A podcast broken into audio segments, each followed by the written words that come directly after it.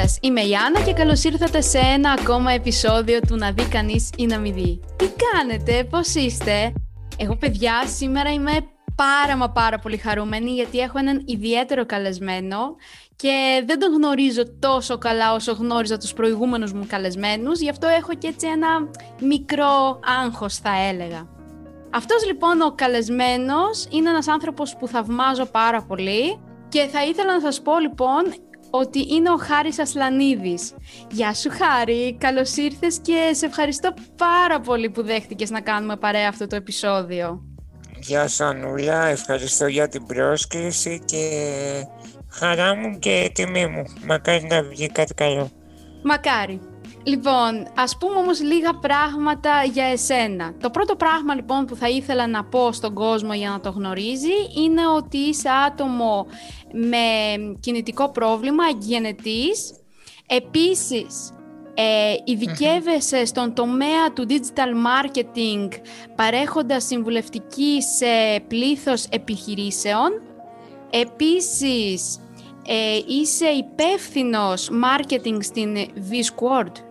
V-Squad, ναι.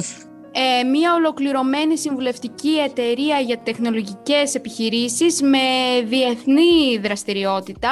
Επενδυτικές εταιρείες, η VC αλλιώς. Ε, ακόμα είσαι υπεύθυνος προσωπικού στην Moro Technology Group που έχει ως στόχο την ανάπτυξη καινοτόμων που θα βελτιώσει την αστική κινητικότητα για ολους Και τέλος, είσαι ιδιοκτήτης της άπειρων Digital Universe ενός ολοκληρωμένου Digital Agency.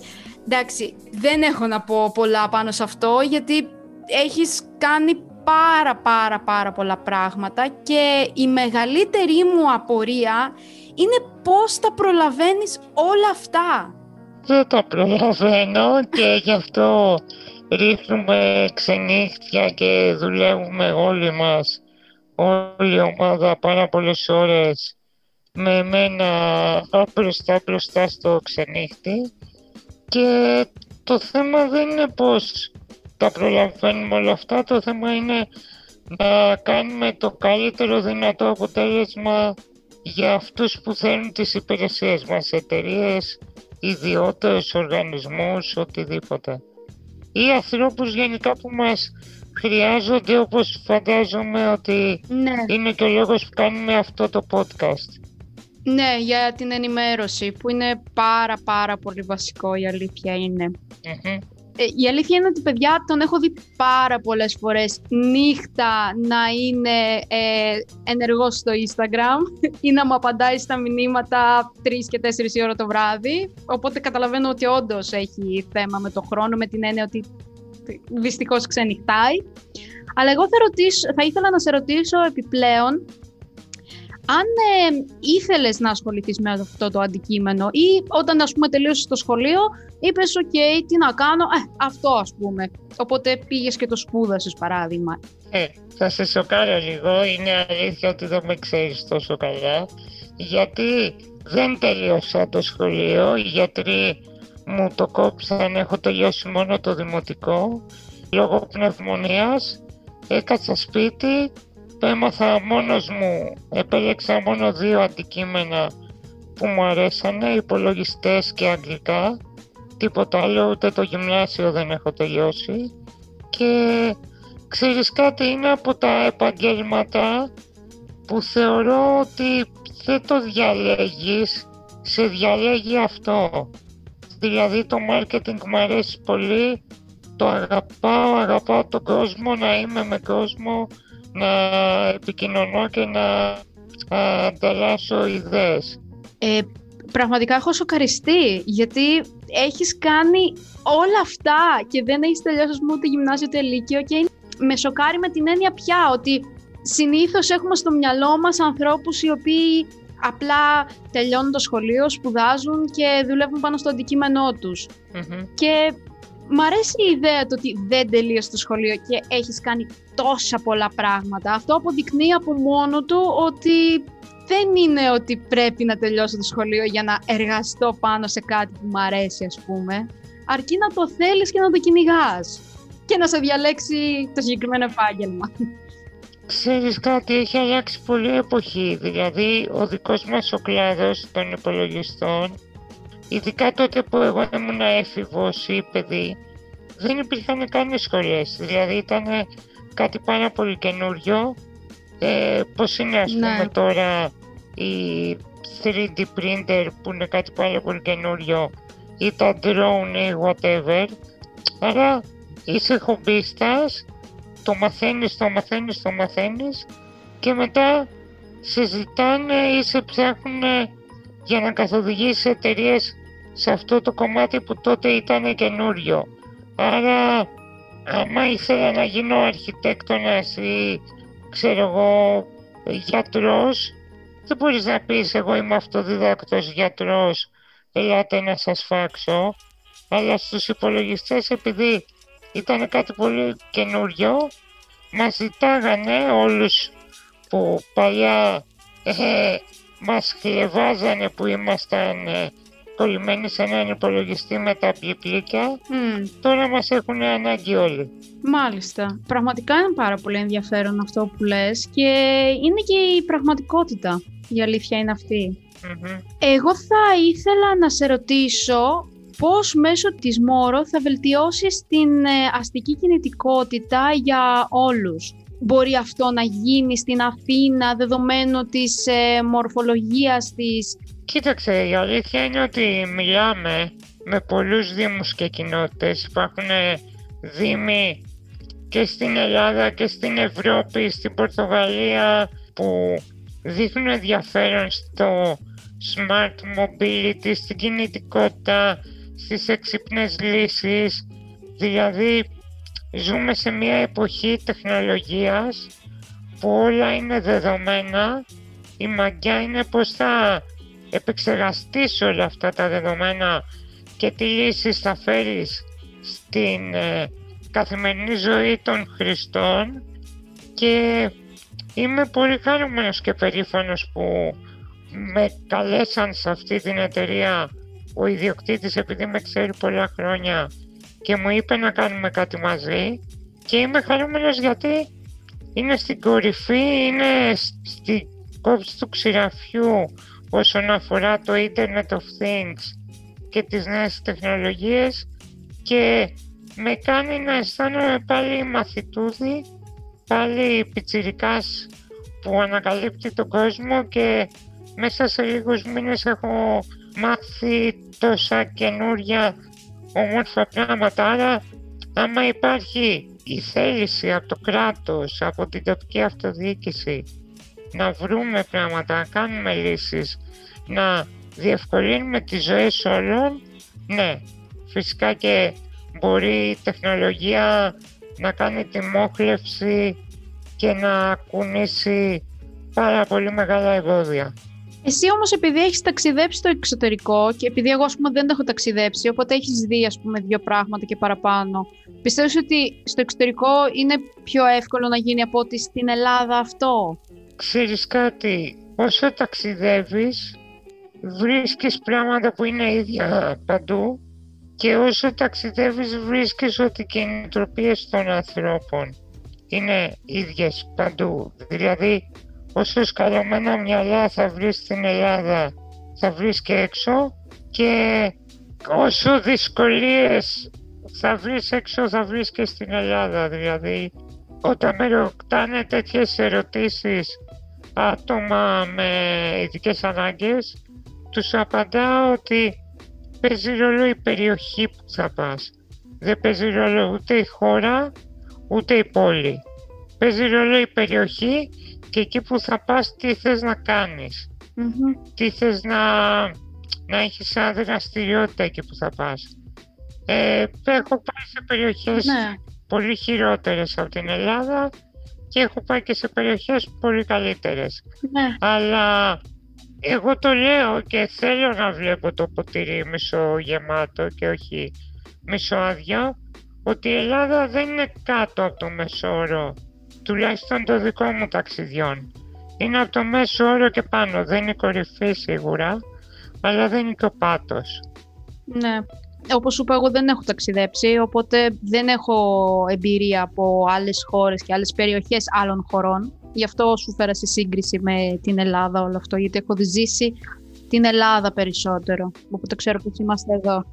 Ακόμα. Θέλω να λες ακόμα. Δεν έχω ταξιδέψει ακόμα. Το ταξίδι έχει γίνει κάτι πολύ πιο οικονομικό, πολύ πιο φτηνό, πολύ πιο προσβάσιμο και σκέψου ότι ο κόσμος του ίντερνετ που λέγαμε πριν το έχει κάνει όλο πολύ πιο απλό και εύκολο. Ισχύει αυτό. Δηλαδή δεν είναι αυτό το φοβιστικό που είχε στη δεκαετία του 90 ή του 2000 για να φύγεις να κάνεις κάτι. Καλά, εμένα δεν είναι αυτός ο φόβος που εμένα είναι οικονομικό το πρόβλημα, ξεκάθαρα. δεν είναι αυτή η φόβη μου πραγματικά. Μόλις λυθεί και το οικονομικό μου πρόβλημα, εννοείται ότι θα ταξιδέψω. Δεν υπάρχει περίπτωση να το αφήσω. Είναι άλλωστε όνειρο ζωής. Αυτό. Το να μπορέσω να ταξιδέψω σε άλλες χώρες. Έχει τύχει να μην σε εμπιστευτούν άλλοι επιχειρηματίες ή κάποιος πελάτης λόγω της αναπηρίας σου; Ξέρεις κάτι, ε, μου συμβαίνει μια μαγική μεταμόρφωση όταν μιλάω με πελάτη, τον κοιτάω με στα μάτια, τουλάχιστον αν το ραντεβού είναι από κοντά ή άμα είναι από το ίντερνετ προσπαθώ να βγαίνει στη φωνή μου αυτό, ότι κοίτα μεγάλε, θα μιλάμε σαν ίση. Έχω μιλήσει με γενικούς διευθυντές ή διευθυντές marketing πολύ μεγάλων κολοσσών και άσχετα αν θέλανε να ισχυροποιήσουν τη θέση τους, να παίξουν ένα παιχνίδι, ένα ρόλο ή όχι, διεκδίκησα και εγώ τη θέση μου ότι κοίτα είναι μια συζήτηση που θα μιλάμε σαν ίση. Δεν υπάρχει αμφιβολία στο μάτι μου αν ε, ε, θα, θα με πάρεις υπό. Δεν μπορείς να με πάρεις υπό αν δεν σου δώσω εγώ το δικαίωμα.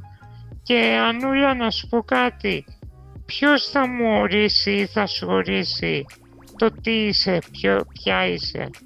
Μόνο εμείς οι ίδιοι, κανείς άλλος. Κανείς άλλος δεν έχει το δικαίωμα. Αυτό που λες είναι πάρα μα πάρα πολύ σημαντικό γιατί εσύ δείχνεις στον κόσμο το τι είσαι πραγματικά και εσύ επιλέγεις το τι θα φανεί από σένα, να το πω και έτσι. Και πραγματικά μαγιά σου αυτό που λες, το γεγονός ότι τους κοιτάς και τους δείχνεις ποιος είσαι και την θέση σου, να σου το πω και έτσι, για να μην σκεφτούν καν και να μην τους περάσει καν από το μυαλό ότι «Α, έχει αναπηρία, άρα δεν θα τον εμπιστευτώ». Ε, πραγματικά μαγιά σου και αυτό, να ξέρεις, το θαυμάζω, το ζηλεύω και μακάρι να ακολουθήσω κι εγώ τα δικά σου έτσι μονοπάτια ως προς ε, αυτό το κομμάτι. Δηλαδή το να μην με νοιάζει καθόλου το τι λένε οι άλλοι και να δείχνω ποια είμαι εγώ πραγματικά. Όσο μπορώ το κάνω. Προς το παρόν επαγγελματικά δεν το έχω κάνει γιατί δεν ε, εργάζομαι. Και αν μου επιτρέπεις, ε, έχει να κάνει όλο με το μυαλό. Είναι ε, νοητική απόφαση αυτό. Και ίσως εγώ είμαι ευνοημένος και καλό έμαθα έτσι, γιατί όποτε είχα κάποιον μπροστά μου με είχε ανάγκη. Δηλαδή δεν ήξερε από όλο αυτό το καινούριο πράγμα που γίνεται και με χρειαζόταν ναι. να του λύσω προβλήματα και να του λύνω προβλήματα. Τώρα και στην καθημερινή ζωή πάλι πρέπει να έχουμε το ίδιο, ότι δεν ζητάμε τίποτα από τον καθένα, παλέψαμε για να έρθουμε εδώ και εγώ και εσύ. Ξεκινήσαμε πριν από το μηδέν, δηλαδή εκεί που έβρεχε η, η ζωή, τα αγαθά, ο Θεός. Εμείς βρήκα, βγήκαμε λίγο ρηγμένοι, αλλά αυτό μας έκανε πιο δυνατούς στο να έρθουμε το σημείο μηδέν, που είναι ο κάθε ένας άνθρωπος, με, τη, με τα καλά του και τα κακά του, αλλά ήρθαμε με φόρα στο σημείο 0. Άρα αυτή τη φορά και αυτή την ορμή ε, ας την εκμεταλλευτούμε. Πραγματικά δεν έχω λόγια για αυτά που λες, γιατί συμφωνώ απόλυτα, Θα ήθελα να σε ρωτήσω, επειδή έχεις έτσι ένα πολύ φορτωμένο πρόγραμμα, αν προλαβαίνεις να έχεις κάποιο χόμπι, πραγματικά. Ε, Κοίτα, μέσα στον κορονοϊό δεν έχουμε τίποτα, έτσι. Είμαστε όλοι ίσοι. Ε, καλά, εντάξει, εννοείται. Δηλαδή, οι αρτιμελείς γίνανε αμαία, ε, τους κλειδώσανε μέσα στο σπίτι, δεν έχουν να κάνουν τίποτα. Και τα αμαία γίνανε ακόμα πιο πολύ αμαία. Δηλαδή, συζητούσαμε ένα συνάδελφο τις προάλλες ότι όλος ο κόσμος είναι δουλειά σπίτι, σπίτι δουλειά οι ευνοημένοι, γιατί υπάρχουν ε, και πολλοί συνάνθρωποι μας που δεν έχουν ούτε αυτό. Συμφωνώ. Εμείς που δουλεύουμε από το σπίτι, είμαστε σπίτι, σπίτι, σπίτι, σπίτι. Παλιά πηγαίναμε και κανένα σινεμά, πίναμε κανένα ποτό, πηγαίναμε καμία εκδρομή, κανένα ταξίδι, κανένα γήπεδο, καμία συναυλία. Τώρα δεν τα κάνουμε αυτά και έτσι δεν έχουμε την αποσυμπίεση να πεις ρε παιδί μου γέμισα λίγο μπαταρίες, πάμε για δουλειά τη Δευτέρα. Ε, είναι μια φυσική πάλι, είναι ένας αγώνας και αυτός που πρέπει να επιβιώσουμε, να λέμε δόξα τω Θεώ όσοι έχουμε δουλειά, να λέμε δόξα τω Θεώ όσοι δεν είμαστε διασωληνωμένοι σε κάποια εντατική και θα σφίξουμε τα δόντια και θα περάσει ε, περάσανε όλα. Στη ζωή μας θα περάσει και αυτό που θα πάει. Μακάρι να περάσει και σύντομα, γιατί εντάξει η κατάσταση όντως δεν παλεύεται, εννοείται, για κανέναν, είτε έχεις αναπηρία είτε δεν έχεις. Δηλαδή όλος ο κόσμος είναι σε μια φάση που έχει απευδίσει πια, μπορώ να πω. Το θέμα δεν είναι να περάσει γρήγορα, το θέμα είναι να περάσει τελείως και να και να μην μπαινοβγαίνουμε κατά την προσωπική μου άποψη. Σίγουρα, σίγουρα. Θα ήθελα, αν μπορείς, να μας περιγράψεις έτσι μια μέρα σου. γιατί, ρε παιδί μου, καταλαβαίνω ότι μπορεί να χρειάζεσαι για κάποια θέματα περισσότερο χρόνο και θα ήθελα έτσι να μάθω περισσότερα πράγματα για σένα. Κοίτα, θεωρώ και προσπαθώ ότι καμία μέρα δεν είναι ίδια με μια άλλη. Δηλαδή δεν αντέχω να ζω ίδιες μέρες, άρα προσπαθώ να κάνω ό,τι καλύτερο μπορώ τουλάχιστον να αλλάζω τις μέρες. Ε, κάποια μέρα θα έχει ξύλο από το πρωί, κάποια μέρα θα αρχίζει το ξύλο πιο μετά, εννοώ τα meeting, τις αποφάσεις, τους τσακωμούς, τις διαφωνίες και όλα αυτά. Ε, η δουλειά δεν τελειώνει ποτέ, οι μέρες τελειώνουν και προσπαθείς όλα αυτά να τα φέρεις σε ισορροπία και μαζί με τους φίλους μου προσπαθώ να έχω διαλύματα ώστε να σπάει η ρουτίνα, δηλαδή αυτή η αποσυμπίεση που σου έλεγα πριν. Ναι. Να βγούμε για ένα τρέξιμο στο πάρκο για μια βόλτα, για μια κοκακόλα στο παγκάκι και να πεις πήγα, πήρα λίγο οξυγόνο και πάμε σπίτι τώρα να συνεχίσουμε μέχρι να βγει ο ήλιος. Ε, πιάστηκα από μια κουβέντα σου τώρα που είπες για τρέξιμο και μου φάνηκε πάρα πολύ ενδιαφέρον να σε ρωτήσω τι εννοείς από τη στιγμή που είσαι σαν μαξίδιο. Πες μου πραγματικά. Κοίτα, η αλήθεια είναι ότι οι φίλοι μου με κολλήσανε, δεν ήταν κόμμα όνειρο όπως είπες πριν, η επιλογή, το τρέξιμο και όλα αυτά, αλλά το πρώτο έγινε με ένα φίλο μου, Καλαβό το τρελοκύπριο όπως λέω εγώ, που με πήρε πρώτη φορά, είδε κάπου στο facebook ότι γίνεται ένα Adidas Run και μου λέει έλα θα τρέξουμε μαζί Είχα ένα ραντεβού σε μια μεγάλη πολυεθνική εταιρεία και ήμουνα με πουκάμισο, πατελόνι, κυρία τελείως. Και του λέω έχω δουλειά, μου λέει ωραία όταν τελειώσει το ραντεβού θα είμαι εκεί να σε πάρω. Τέλος πάντων πάω και τι να δω ήταν μαθητικά όλοι οι σορτσάκια κολλάν και καρφίτσες που κολλάγανε τα νούμερα μου κολλάει και εμένα με καρφίτσες νούμερα. Είχε κανονίσει την εγγραφή το ένα το άλλο ε, να πούμε στο μετρό τρέξαμε 5 χιλιόμετρα μέσα στα δρομάκια της Αθηνάς. Ήταν μια πρωτόγνωρη εμπειρία για μένα, Άννα.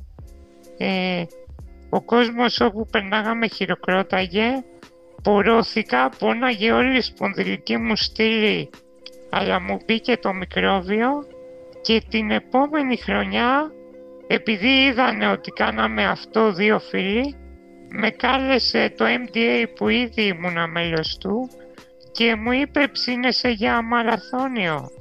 Wow. Λέω τι μαραθώνιο ρε παιδιά, τι λέτε τώρα; Λέει δεν είναι πολλά, 42 χιλιόμετρα, είναι ακόμα 5. Λέω, Έλα μωρέ, πώς... εντάξει, σιγά. Λέω και πώς θα γίνει, εγώ θα κάθομαι, λέω, εσείς πώς θα, τι φάση. Και μαζευτήκανε, Άννα, 80 εθελοντές στο MDA, ήμασταν τρία καρότσια και κάναμε 42 χιλιόμετρα. Πέντε ώρες στο δρόμο, με βροχή και με ήλιο γιατί είναι μεγάλη διαδρομή και δεν φεύγει το μικρόβιο από τότε. Δηλαδή σου λέω αν έχεις την ευκαιρία, αν έχεις κάποιο φίλο που το κάνει, κάποια φίλη, δοκίμασε ένα πενταράκι, ένα μικρό και θα σου κολλήσει για πάντα. Ε, ήμουν αθλήτρια στο στίβο. Ε, ωραία, τότε τι να σου λέω. Οπότε το ξέρω, ναι. Ήμουν αθλήτρια για πολλά χρόνια. Πρέπει να κάνουμε και ένα μαζί τότε. Λοιπόν, πρέπει. λοιπόν, εγώ θα σε οδηγώ και εσύ θα μου δίνεις τις οδηγίες για να σε οδηγήσω. Καλά, δεν χρειάζεται να το κάνουμε μαζί μαζί.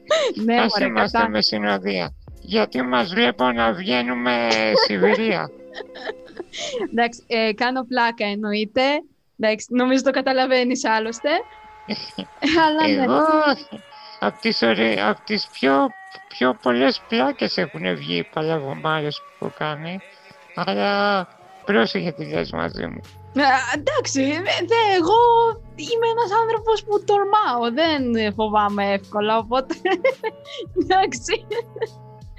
Ε, Επίσης έχεις ταξιδέψει πάρα πολύ και είδα σε μια συνέντευξή σου ότι ήθελες να κάνεις βουτιά σε πισίνα και έκανες. Πώς ήταν αυτή η εμπειρία για σένα; Πάλι ήταν η δικιά μου η παλαβομάρα της στιγμής γιατί ήταν τόσο γαλάζια η πισίνα και μου έλεγε έλα, έλα, έλα, έλα.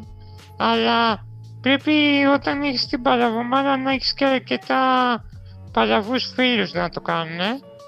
Και αυτό από τη στιγμή που έκανα το πρώτο το κάνω συνέχεια γιατί είναι αδρεναλίνη και αυτό είναι πρέζα και εντάξει δεν είναι κάτι παλαβό μια βουτιά στην πισίνα είναι αλλά η ώρα που τα δέκατα του δευτερολέπτου που ήμουν στον αέρα ε, μπορώ να κλείσω τα μάτια μου και να τα δω και το θέλω κάθε φορά να το νιώθω ξανά, ξέρεις, όταν νιώθεις ωραία πράγματα, θες να τα ξανανιώθεις. Πάμε για ελεύθερη πτώση λοιπόν την επόμενη φορά. Παρέα όμως.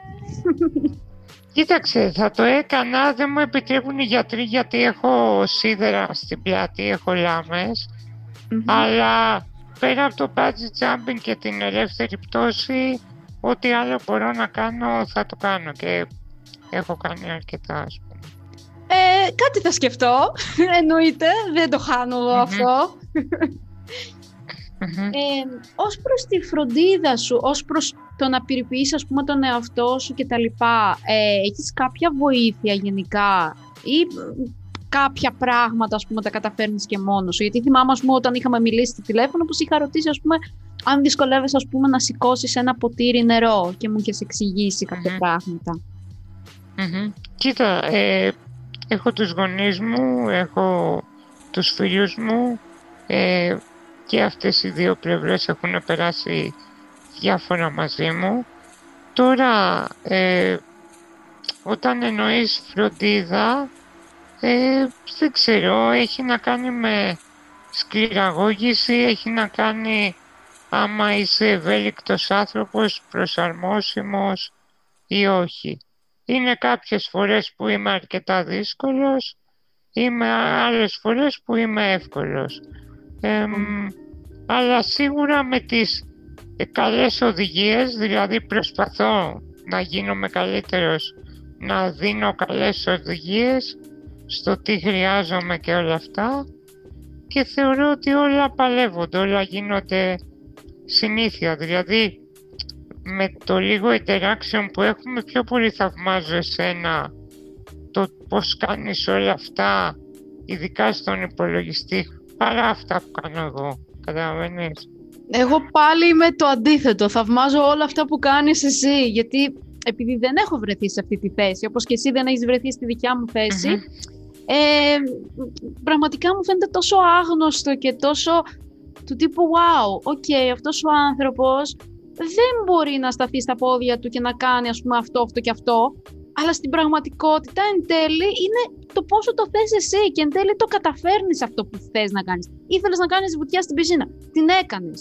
Ήθελες να, να τρέξεις, ε, οι φίλοι σου και σε βάλανε σε, αυτό, σε αυτή τη διαδικασία και σου άρεσε και το έκανες. Δηλαδή είναι κατά πόσο το θέλεις. Αυτό εγώ έχω καταλάβει γενικά. Είτε έχεις αναπηρία είτε όχι, γιατί υπάρχουν άνθρωποι οι οποίοι έχουν αναπηρία και είναι σε φάση Ω, εγώ έχω αναπηρία, δεν μπορώ. Όχι, μπορείς. Αρκεί να το θες και να το κυνηγήσεις και να έχεις και τους σωστούς ανθρώπους κοντά σου. Γιατί εσύ και εγώ και ο οποιοδήποτε άλλος που μπορεί να μας ακούει αυτή τη στιγμή, που μπορεί να έχει αναπηρία, μπορεί να έχει τους κατάλληλους φίλους. Γιατί, να λέμε και την αλήθεια, οι φίλοι παίζουν πάρα πολύ σημαντικό ρόλο στο να μην μας αντιμετωπίζουν ε, ότι έχουμε αναπηρία. Και εγώ καταλαβαίνω από τα λεγόμενά σου και το, με τον τρόπο που μιλάς για τους φίλους ότι δεν σε βλέπουν «Α, ο Χάρης που είναι σε αμαξίδιο, που έχει αναπηρία, που δεν μπορεί να κάνει αυτό, που δεν μπορεί να κάνει το άλλο». Το βλέπουν εντελώς διαφορετικά, εντελώς ρεαλιστικά.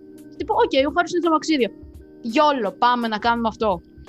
Κοίτα. Που είναι πραγματικά αξιοθαύμαστο. Και μπράβο στους φίλους σου. Ε, κοίτα, ε, και εγώ, ξέρεις τι, είναι δύο πράγματα που γίνομαι γραφικός, τα λέω συνέχεια, αλλά δεν θα σταματήσω να τα λέω.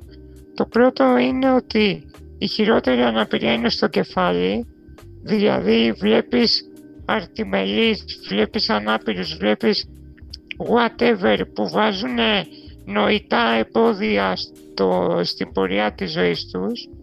Για μένα αυτό είναι ότι χειρότερο, έτσι, από οποιαδήποτε μορφή αναπηρίας. Και το άλλο που λέω συνέχεια και πάλι δεν θα σταματήσω, τα πόδια μου είναι οι φίλοι μου. Ακριβώς. Ήταν οι γονείς μου, με μεγαλώσανε μέχρι μια ηλικία, ε, τώρα τις παλαβομάδες είναι οι φίλοι μου. Και βρήκα φίλους πιο παλαβούς από μένα αυτό συμφωνώ απόλυτα γιατί και εμένα οι φίλοι μου είναι τα μάτια μου, να σου το πω και έτσι. μπορώ να κάνω όλα όσα κάνεις εσύ που δεν έχεις τα πόδια σου ή έχεις τους φίλους σου. Το ίδιο ας πούμε και εγώ και είναι... Ε, χαίρομαι ας πούμε που υπάρχει και άλλος άνθρωπος που το κάνει αυτό. Δηλαδή είναι μια διαφορετική αναπηρία και έχει άλλες δυσκολίες και η κάθε μία άλλες ευκολίες, να σου το πω και έτσι. Ε, Είδα επίσης σε μια συνέντευξή σου λοιπόν ότι γενικά δεν ήθελες να βγεις από το σπίτι σου και σε βάλαν σε μια διαδικασία οι φίλοι σου να βγεις από το σπίτι σου. Πώς έγινε αυτό, τι ήρθαν απλά μια μέρα και γύρισαν και σου είπανε τέλος τώρα θα βγεις και θα μάθεις να είσαι ανεξάρτητος έξω. Αυτό που είχα πει είναι ότι οι γονείς μου είναι, ήταν και είναι πολύ προστατευτικοί Δηλαδή είναι το αντίθετο από μένα. Ναι. Ε, μάλλον τη, τη ψυχασθένεια την πήρα από τους δύο παππούδες μου και δεν είναι ότι δεν ήθελα να βγω από το σπίτι ότι φοβόμουν. Δεν ήξερα τι υπάρχει έξω από το σπίτι, Άννα. Είναι πάρα πολλοί άνθρωποι, για να μην λέμε αμαία και αρτιμελείς, που δεν ξέρουν τι είναι εκεί έξω. Άρα, όπως είπα πριν, ότι έχω παλαβούς φίλους ε, κάναμε παρέα, κάναμε παρέα. Σε κάποια φάση λένε ρε χάρη δεν γίνεται αυτό το πράγμα. Δεν γίνεται όποτε είναι να κάνουμε κάτι να ερχόμαστε εμείς σπίτι σου. Ε, πάμε, θα βγούμε έξω. Ε, παιδιά, πώς θα βγούμε, τι θα κάνουμε. Έλα ρε, μην αγχώνεσαι. Και τέλος πάντων βγήκαμε έξω και όχι απλά βγήκαμε έξω, λένε τώρα θα πάρουμε το λεωφορείο. Λέω ρε παιδιά πώς θα ανέβουμε, τι θα γίνει, έχει ράμπα, θα πούμε το οδηγού, έχουμε εισιτήριο. Έλα ρε, ξεκόλα, ξέρω εγώ, χήμα όλα. Μηδέν προετοιμασία, μηδέν ε, προληπτικά μέτρα, χήμα στο κύμα.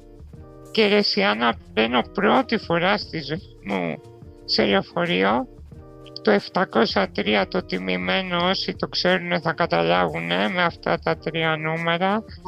Ε, πατάει το ναι. πρώτο φρένο ο οδηγός και φεύγω με την κεφάλα μου την τη ξύλινη και σκάω στην κολόνα, ξέρεις αυτή την κίτρινη που έχουν τα λεωφορεία. ναι. Τέλος πάντων ναι. γίνεται ένα καρούμπαλο τεράστιο και για τις επόμενες δέκα μέρες να προσπαθώ να γυρνάω το κεφάλι συνέχεια μη το πάρουν πρέφα οι γονείς μου. Δηλαδή, ξέρεις, πολλές φορές ο νόμος του Μέρφυ λέει ότι την πρώτη φορά που θα κάνεις κάτι θα πάνε όλα στραβά να δεις πόσο πολύ το θες. Ε, αυτή είναι η ιστορία, δηλαδή το πώς βγήκα, ξέρεις, πέρα από τη ζώνη άνεσης και την ασφάλεια του σπιτιού. Ε, συνέχισες να παίρνεις τα λεωφορεία, δηλαδή τώρα πια παίρνεις μόνος σου τα λεωφορεία; Ή χρειάζεσαι ας πούμε κάποια βοήθεια; Μόνος μου με συνοδό εννοείται, αλλά δεν είμαι από αυτούς τους ανθρώπους που δεν έχουν δει από μέσα πως είναι λεωφορείο ή μετρό. Χρησιμοποιώ τα μέσα και όποτε είναι χρησιμοποιώ και το αυτοκίνητο που το οδηγάνε φίλοι μου, που είναι δικό μου και το οδηγάνε φίλοι μου. Ναι, το αναπηρικό ναι. Είναι πάρα πολύ σημαντικό όλο αυτό που λες, η αλήθεια είναι. Ε, κατά πόσο εύκολο ή δύσκολο είναι να χρησιμοποιήσεις τα μέσα στην Ελλάδα και κάποια μέσα που μπορεί να έχεις ταξιδέψει στο εξωτερικό; Είναι όσο δύσκολο είναι και για όλους τους ανθρώπους, Ζεσιάνα. Δηλαδή δεν ξέρω πόσο δύσκολο είναι για έναν άνθρωπο χωρίς όραση, αλλά όταν χαλάει το ασανσέρ στο μετρό, χαλάει και για τις έγκυους, χαλάει και για τις γιαγιάδες, όταν χαλάνε και οι λιώμενες, χαλάνε για όλα. Ναι. Όταν ο προαστιακός δεν έχει ασανσέρ, δεν έχει για τις μανάδες με τα καλοτσάκια, για τους γεράκους, δεν έχει για όλους. Και αυτό που σου έλεγα πριν για τα ταξίδια, υπάρχουν χώρες με πολύ πιο απαράδεκτο ιστό μέσω μαζικής μεταφοράς από την Ελλάδα. Δηλαδή, προσγειώθηκα πέρσι στο Λονδίνο που θεωρείται μετά την Αμερική ότι είναι ό,τι πιο προηγμένο υπάρχει. Προσγειώθηκα 8.30 ώρα το βράδυ με το αεροπλάνο και έφτασα στο δωμάτιο του ξενοδοχείου μου μία μισή το βράδυ. Γιατί από, το αεροδρόμιο μέχρι Παναγία μου. το ξενοδοχείο δεν είχαν ασασέρι σταθμοί. Δεν ε, ειδοποιούσαν που μπορούν να βγουν oh. αμαία, που μπορούν να μπουν αμαία.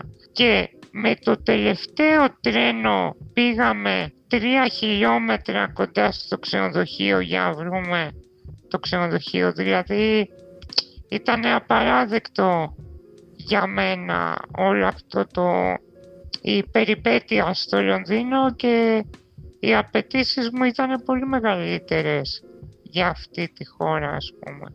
Η αλήθεια είναι ότι και εγώ το είχα εντελώς διαφορετικό στο μυαλό μου το κομμάτι του Λονδίνου. Δηλαδή, περίμενα ότι θα είναι σε θέμα προσβασιμότητας ε, για ανθρώπους με αναπηρία πολύ καλύτερα από ό,τι στην Ελλάδα. Αλλά από ό,τι καταλαβαίνω, μάλλον στην Ελλάδα είναι ίσως, ίσως λίγο καλύτερα από το Λονδίνο. Σε αυτό το είναι κομμάτι. πάρα πολύ καλύτερο γιατί είναι πολύ πιο καινούριο το Αττικό Μετρό από το Tube του Λονδίνου. Είναι πάρα πολύ παλιό. Ναι. Πάρα πολύ παλιό. Μάλιστα, δεν, δεν το ήξερα καθόλου. Έχει να κάνει τα μέσα μαζικής μεταφοράς πόσο καινούργια η παλιά είναι. Ναι, η αλήθεια είναι αυτή. Για να μην συζητήσουμε για την εκπαίδευση των οδηγών ε, σε κάποιες χώρες που οδηγάνε λες και είναι ε, killers. Καταλαβαίνω απόλυτα. Θα ήθελα όμως να σε πάω και κάπου αλλού.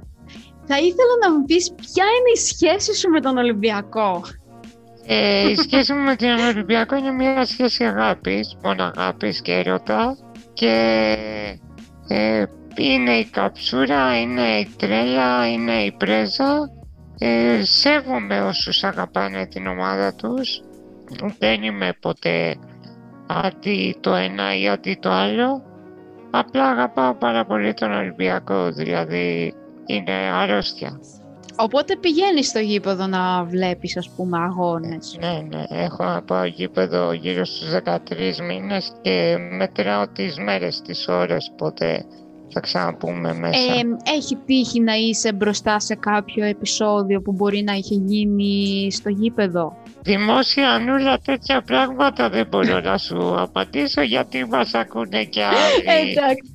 Όταν είμαστε ιδιωτικά μπορώ να σου πω πολλές ιστορίες. Το, το δέχομαι. Γιατί ξέρεις, ξέρεις τι γίνεται. Οι άλλοι βάζουν μια κουκούλα ή ένα κασκόλ μπροστά και δεν τους παίρνουν πρέφα. Εγώ τώρα τι να πω ρε Σιάννα. Εμένα κυρίως, κυρίως με ενδιαφέρει αν κινδύνεψες και πώς προστατεύτηκες. Εντάξει, κοίταξε, άμα θες να κινδυνέψεις, κινδυνεύεις.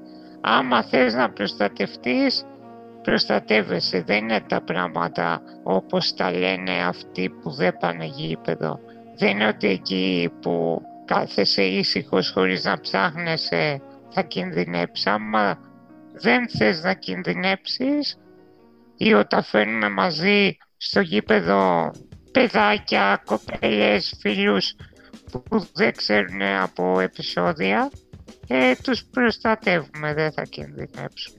Ε, η αλήθεια είναι ότι χαίρομαι πάρα πολύ για όλα όσα είπες και θα ήθελα να σου κάνω έτσι μία από τις ε, σχετικά τελευταίες ερωτήσεις γιατί δεν θέλω η αλήθεια είναι να επεκταθώ τόσο πολύ στο κομμάτι της αναπηρίας σου γιατί όλα όσα έχεις κάνει, κάνεις και είμαι σίγουρη ότι θα κάνεις και άλλα τόσα είναι αυτά που με ενδιαφέρουν πιο πολύ από το να μου πεις εντάξει παίρνω το αμαξίδιό μου, κάνω αυτό, κάνω εκείνο ε, με την έννοια ότι δυσκολεύομαι σε αυτό, ε, δυσκολεύομαι στο άλλο.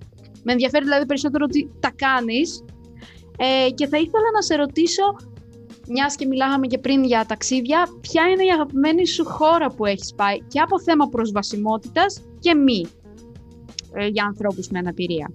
Δηλαδή, αυτή τη στιγμή, αν μας ακούει κάποιος ο οποίος έχει αναπηρία, ποια χώρα θα του πρότεινες να πάει για να τη δει ε, που είναι πάρα πολύ προσβάσιμο για πρώτο ταξίδι και ποια χώρα από θέμα εμπειρίας και πολιτισμού και ε, πώς συμπεριφέρονται οι άνθρωποι να πάει να, να τη δει.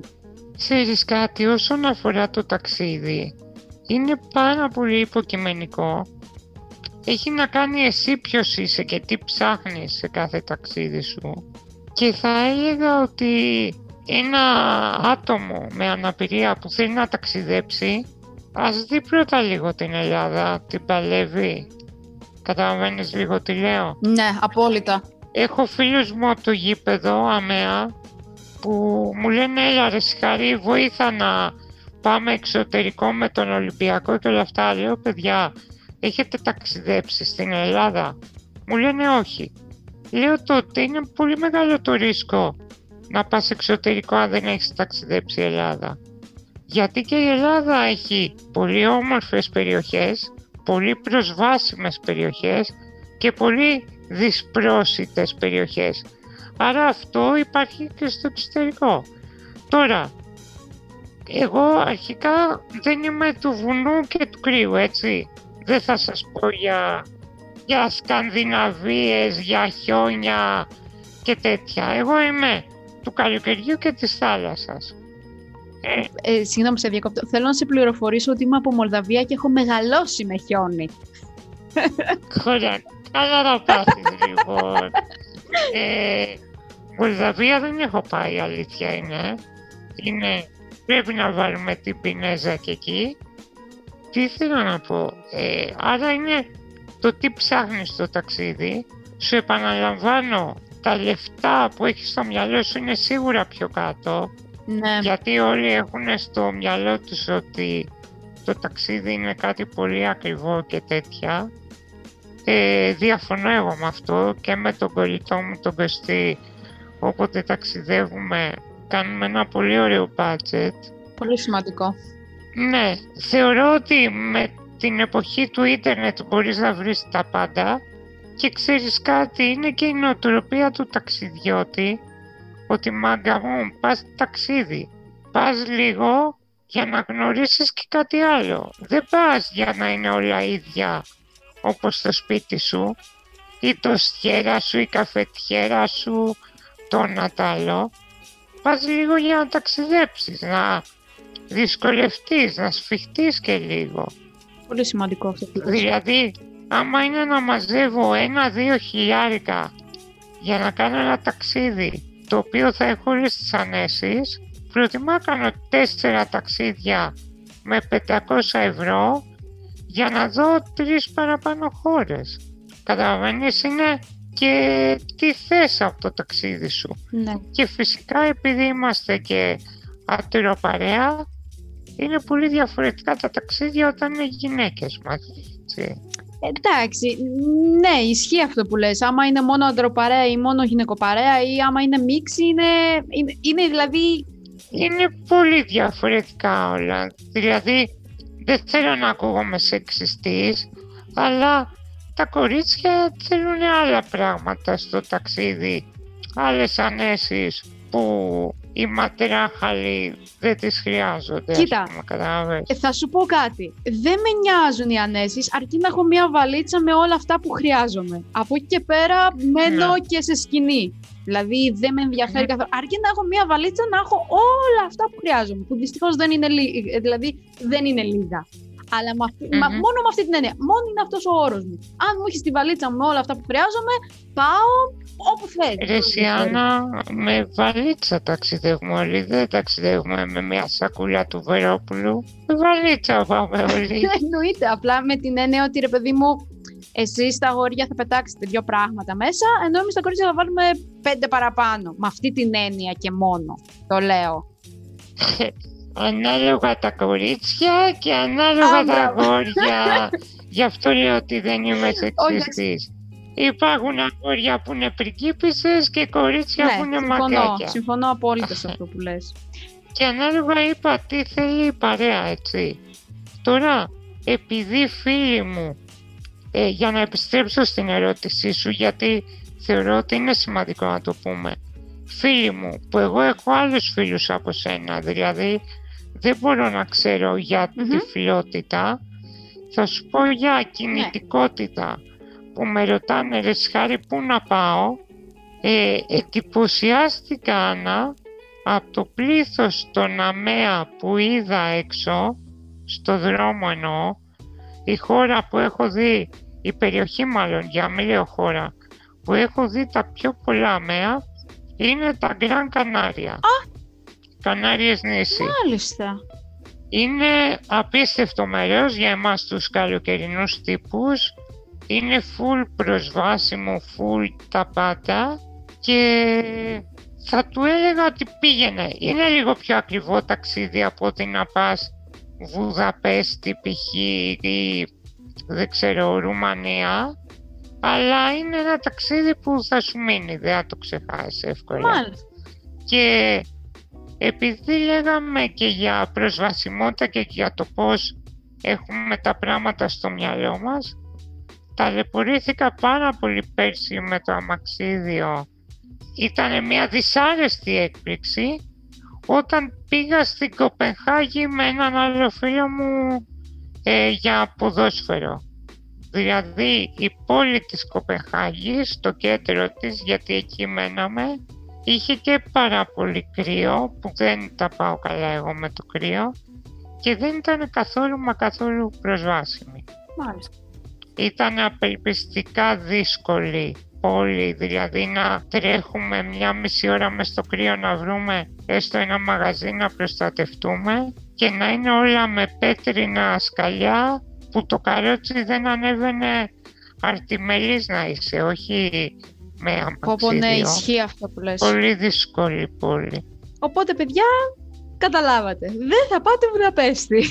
Μόνο άμα θέλετε να δυσκολευτείτε. Κοπενχάγη, Κοπενχάγη. Ε, Κοπενχάγη, Η Βουδαπέστη ήταν πιο normal, πιο ανθρώπινη. Ε, θα ήθελα να μου πεις τι θα ήθελες να πετύχεις ας πούμε στα επόμενα πέντε χρόνια. Πώς φαντάζεσαι τον εαυτό σου; Ξέρεις κάτι, με όλη αυτή την ε, οικονομία που αλλάζει, με την κοινωνία που αλλάζει, με τις ε, σθένειες, τις επιδημίες και όλα αυτά, δεν ξέρω που θα είμαι σε πέντε μήνες. Δηλαδή, άκουγα το φίλο μου τον Κίτσιο, τον Κωνσταντίνο, που έλεγε ότι παλιά πήγαινε σε μια εταιρεία και σε ρωτάγανε που οραματίζεις τον εαυτό σου τα επόμενα 5 χρόνια, 10 χρόνια. Δεν υπάρχει πλέον αυτό. Δηλαδή οι εταιρείες κινούνται πάρα πολύ γρήγορα, ε, αλλάζουν, μεταβάλλονται πάρα πολύ. Δεν ξέρουμε που θα είμαστε σε 15 μήνες, όχι σε 5 χρόνια. Και να σου πω κάτι, θα ήθελα να έχω κάνει κάτι το οποίο θα είμαι περήφανος γι' αυτό, θα έχω βοηθήσει άλλους συνανθρώπους μου, αμαία και μη, γιατί δεν θέλω να με ρατσιστείς, δηλαδή να πω ότι εγώ κάνω πράγματα μόνο για τα αμαία, οι αρτιμελείς δεν με ενδιαφέρουν. Όλοι οι άνθρωποι έχουν ανάγκες, απλά στα αμαία είναι πιο εμφανείς οι ανάγκες τους και αυτό που λέω πάντα είναι ότι να αφήσουμε, να αφήσω τον πλανήτη καλύτερο από ό,τι τον βρήκα. Δεν, πω, πω. δεν έχω... Ατακάρα. Δεν έχω κάτι άλλο να σου πω. Δεν έχει να κάνει με λεφτά, δεν έχει να κάνει με φήμη, δεν έχει να κάνει με ε, ιστεροφημία, έχει να κάνει εκεί που βοηθάς έναν άνθρωπο να βοηθήσεις χίλιους, να βοηθήσεις εκατό, να βοηθήσεις δέκα. Σε έχω κάνει φίλο μου, να ξέρεις. με τις απόψεις και τη λογική που έχεις στα πράγματα και το πώς τα σκέφτεσαι γενικά τα πράγματα είναι πάρα πολύ κοντά στο δικό μου τρόπο σκέψης και γι' αυτό σου λέω σε έχω κάνει φίλο μου. Ρε Σιάννα, ας γίνουμε μια επιδημία όλοι αυτοί οι άνθρωποι που βάζουν το κοινό καλό πάνω από την παρτάρα τους και ασχολήσουμε όλο τον κόσμο, ρε Σιάννα. Μακάρι. Ε, λοιπόν, θέλω να σου κάνω μια τελευταία ερώτηση, γιατί με ενδιαφέρει. Ε, πού θα ήθελες να πας μόλις βγούμε από την καραντίνα ε, και ταξίδι, αλλά και κάποιο μέρος εδώ στην Ελλάδα, ας πούμε, να πεις ότι θέλω να πάω εκεί στην Αθήνα ή στο εξωτερικό κάπου; Παντού ρε Σιάννα, παντού. δηλαδή ένα φαγητό σε ένα φτηνό σουβλατσίδικο με ανθρώπους, με μουσική, ένα ποτό σε ένα μπαράκι. Θέλω να πάω στο Καραϊσκάκι και να μας διώχνουν και αν μη φεύγει ο κόσμος από μέσα, να κάτσουμε εκεί πέντε ώρες, να κάτσουμε 12 ώρες εκεί, εκεί μέσα, να, να φάμε εκεί, να γλεντήσουμε εκεί, να τραγουδήσουμε εκεί, να μην φεύγουμε, πας και έρθει κανένας ιός πάλι και μας αποκλείσει Τώρα όσον αφορά το ταξίδι έχω φαγωθεί, το έχω πει στην παρέα μου, το έχουμε σχεδιάσει δύο φορές, δεν έχει γίνει. Θέλω πάρα πολύ να επισκεφτώ την Ικαρία, δεν έχω πάει ποτέ. Ναι. Και από εξωτερικό οι δύο χώρες που ονειρεύομαι να πάω, που θέλω πάρα πολύ να το ζήσω αυτό το πράγμα, ε, στο πακετλist μου είναι η Νέα Ζηλανδία. Θέλω να δω εκεί που γυρίσανε το Lord of the Rings. και θέλω να κάνω τατουάζ με παππού, όχι με ηλεκτρικό μοτέρ, αλλά παραδοσιακό τατουάζ. Και θέλω να περπατήσω τους δρόμους που περπάτησε ο Bob Marley. θέλω να πάω Τζαμάικα. Πω, πω, εντάξει, παιδιά, όχι απλά ζήλεψα, αλλά σε καμιά βαλίτσα χωράω. Να έρθω. Ξέρω άμα σκύψεις λίγο, άμα δυσκολευτείς. Δεν θα έχεις τα πράγματά σου όμως, θα είσαι η βαλίτσα. Δεν πειράζει, δεν πειράζει, ας τα πράγματα. Δεν πειράζει, δεν με ενδιαφέρουν τώρα. Ε, ε, Ξέρεις κάτι, αυτό που είπες ζήλεψα, Ρεσιανά, Ρεσιανούλα, όλη η ζωή μας είναι στιγμές, είναι συναισθήματα, είναι εικόνες, είναι βιώματα και είναι τι θα θυμόμαστε μετά από καιρό όταν θα είναι να φύγουμε από αυτό το κόσμο. Ε, αυτό είναι όλη η ζωή, ρε Σιάννα, δεν είναι κάτι άλλο. Δεν έχεις άδικο. Απλώς, ρε παιδί μου, όταν έχεις ζήσει, ας πούμε, κάποια πράγματα κάπου, θες να ζήσεις και κάτι ακόμα. Δηλαδή, εγώ πάντα λίγο ψάχνω και το κάτι ακόμα. Είμαι, εννοείται ότι είμαι ευχαριστημένη με αυτά που ζω τώρα, αλλά θέλω και κάτι παραπάνω. Θέλω να πάρω όσες περισσότερες εμπειρίες και όσα περισσότερα βιώματα γίνεται. Με αυτή την έννοια. Τι είναι κακό αυτό. Δηλαδή, Καλό γι' αυτό, είναι. γι' αυτό σου Πάντα λέω ότι το σε ζηλεύω. βοηθάει να ανέβεις. Ναι. Ε, κάτσε να πάρω. Ναι, δεν είπα ότι το πες με την κακή έννοια, αλλά πιάστηκα από αυτό να πω ότι Ναι, καλά έκανες. Καλά. ας ονειρευτούμε όλοι παρέα. Και με αυτό που είπε ο Χάρης, λέω σιγά σιγά να κλείσουμε και μ, θα ήθελα και πάλι να σε ευχαριστήσω πάρα πάρα πάρα πολύ και δεν ξέρω, θες να συμπληρώσεις κάτι πρωτού κλείσουμε, να πεις κάτι στον κόσμο ή οτιδήποτε; Αυτό που μου ήρθε σαν εικόνα, αυτό που εγώ θα έκανα σαν ε, κλείσιμο, είναι ότι ρε παιδί μου ο καθένας αρτιμελής ή αμαία να βρει το δρόμο του, να βρει το μονοπάτι του. Τα μονοπάτια είναι πολλά για την κορυφή του βουνού. Δεν χρειάζεται να κάνει ο καθένας ό,τι έκανα εγώ, ό,τι έκανες εσύ. Πρέπει να βρει το δικό του μονοπάτι. Πρέπει να βρει το δικό του τρόπο να κάνει τα πράγματα αν και εφόσον θέλει να ανέβει, θέλει να βελτιωθεί, θέλει να πάει στην κορυφή. Έχω να πω λοιπόν ότι τα μονοπάτια είναι πολλά για την κορυφή, αλλά η κορυφή είναι μία. Εκεί που θα νιώσεις ολοκληρωμένος, που θα νιώσεις ολόκληρος, που θα νιώσεις ευτυχία, είναι ένα. Είναι ένα πράγμα που πολλά μονοπάτια θα σε οδηγήσουν εκεί. Αρκεί να είσαι και διατεθειμένος να πληρώσεις το τίμημα για να το κάνεις αυτό. Πάρα πολύ σημαντικό αυτό που είπες και παιδιά θα κλείσουμε με αυτό. Και αν ε, θέλετε να βρείτε τον Χάρη στα social media θα σας τα αφήσω κάτω στο link. Όπως και εμένα μπορείτε να με βρείτε στο Instagram στο Anna Balan κάτω παύλα κάτω παύλα και αν δεν το βρίσκετε έτσι να γράψετε να δει κανείς ή να μη δει και στην ομάδα μου στο Facebook στο να δει κανείς ή να μη δει. Ό,τι προβληματισμό έχετε, ό,τι θέλετε να ρωτήσετε είτε εμένα είτε το Χάρη, εννοείται ότι μπορείτε να το κάνετε. Και μην ξεχνάτε, θα τα πούμε την επόμενη εβδομάδα. Χάρη και πάλι, σε ευχαριστώ πάρα πολύ και εννοείται ότι δεν χανόμαστε εμείς. Έγινε. Τώρα που σε βρήκα δεν σε χάνω. Να είσαι καλά, ευχαριστώ για την πρόσκληση και εύχομαι ε, να κάναμε μια αλλαγή. Δηλαδή να μας στείλει κάποιος και να πει ότι ναι ρε μάγκες, μετά από χρόνια κάτι έγινε, κάτι άλλαξε. Μακάρι, μακάρι. Γεια σας! Αυτό λοιπόν ήταν ένα ακόμα επεισόδιο του να δει κανείς ή να μη δει και σε αυτό το σημείο θα ήθελα να σε ενθαρρύνω αν είσαι από Spotify να με ακολουθήσεις ή αν με ακούς από Apple Podcast κάνε μου ένα review και άφησέ μου μια κριτική γιατί θα με βοηθούσε πάρα πολύ. Επίσης μπορείς να με ακολουθήσεις στα social media όπου μπορείς να βρεις τους συνδέσμους στην περιγραφή. Και μην ξεχνάτε, τα λέμε την επόμενη εβδομάδα και μέχρι τότε να περνάτε καλά και τα αυτιά σας ανοιχτά. Μουα!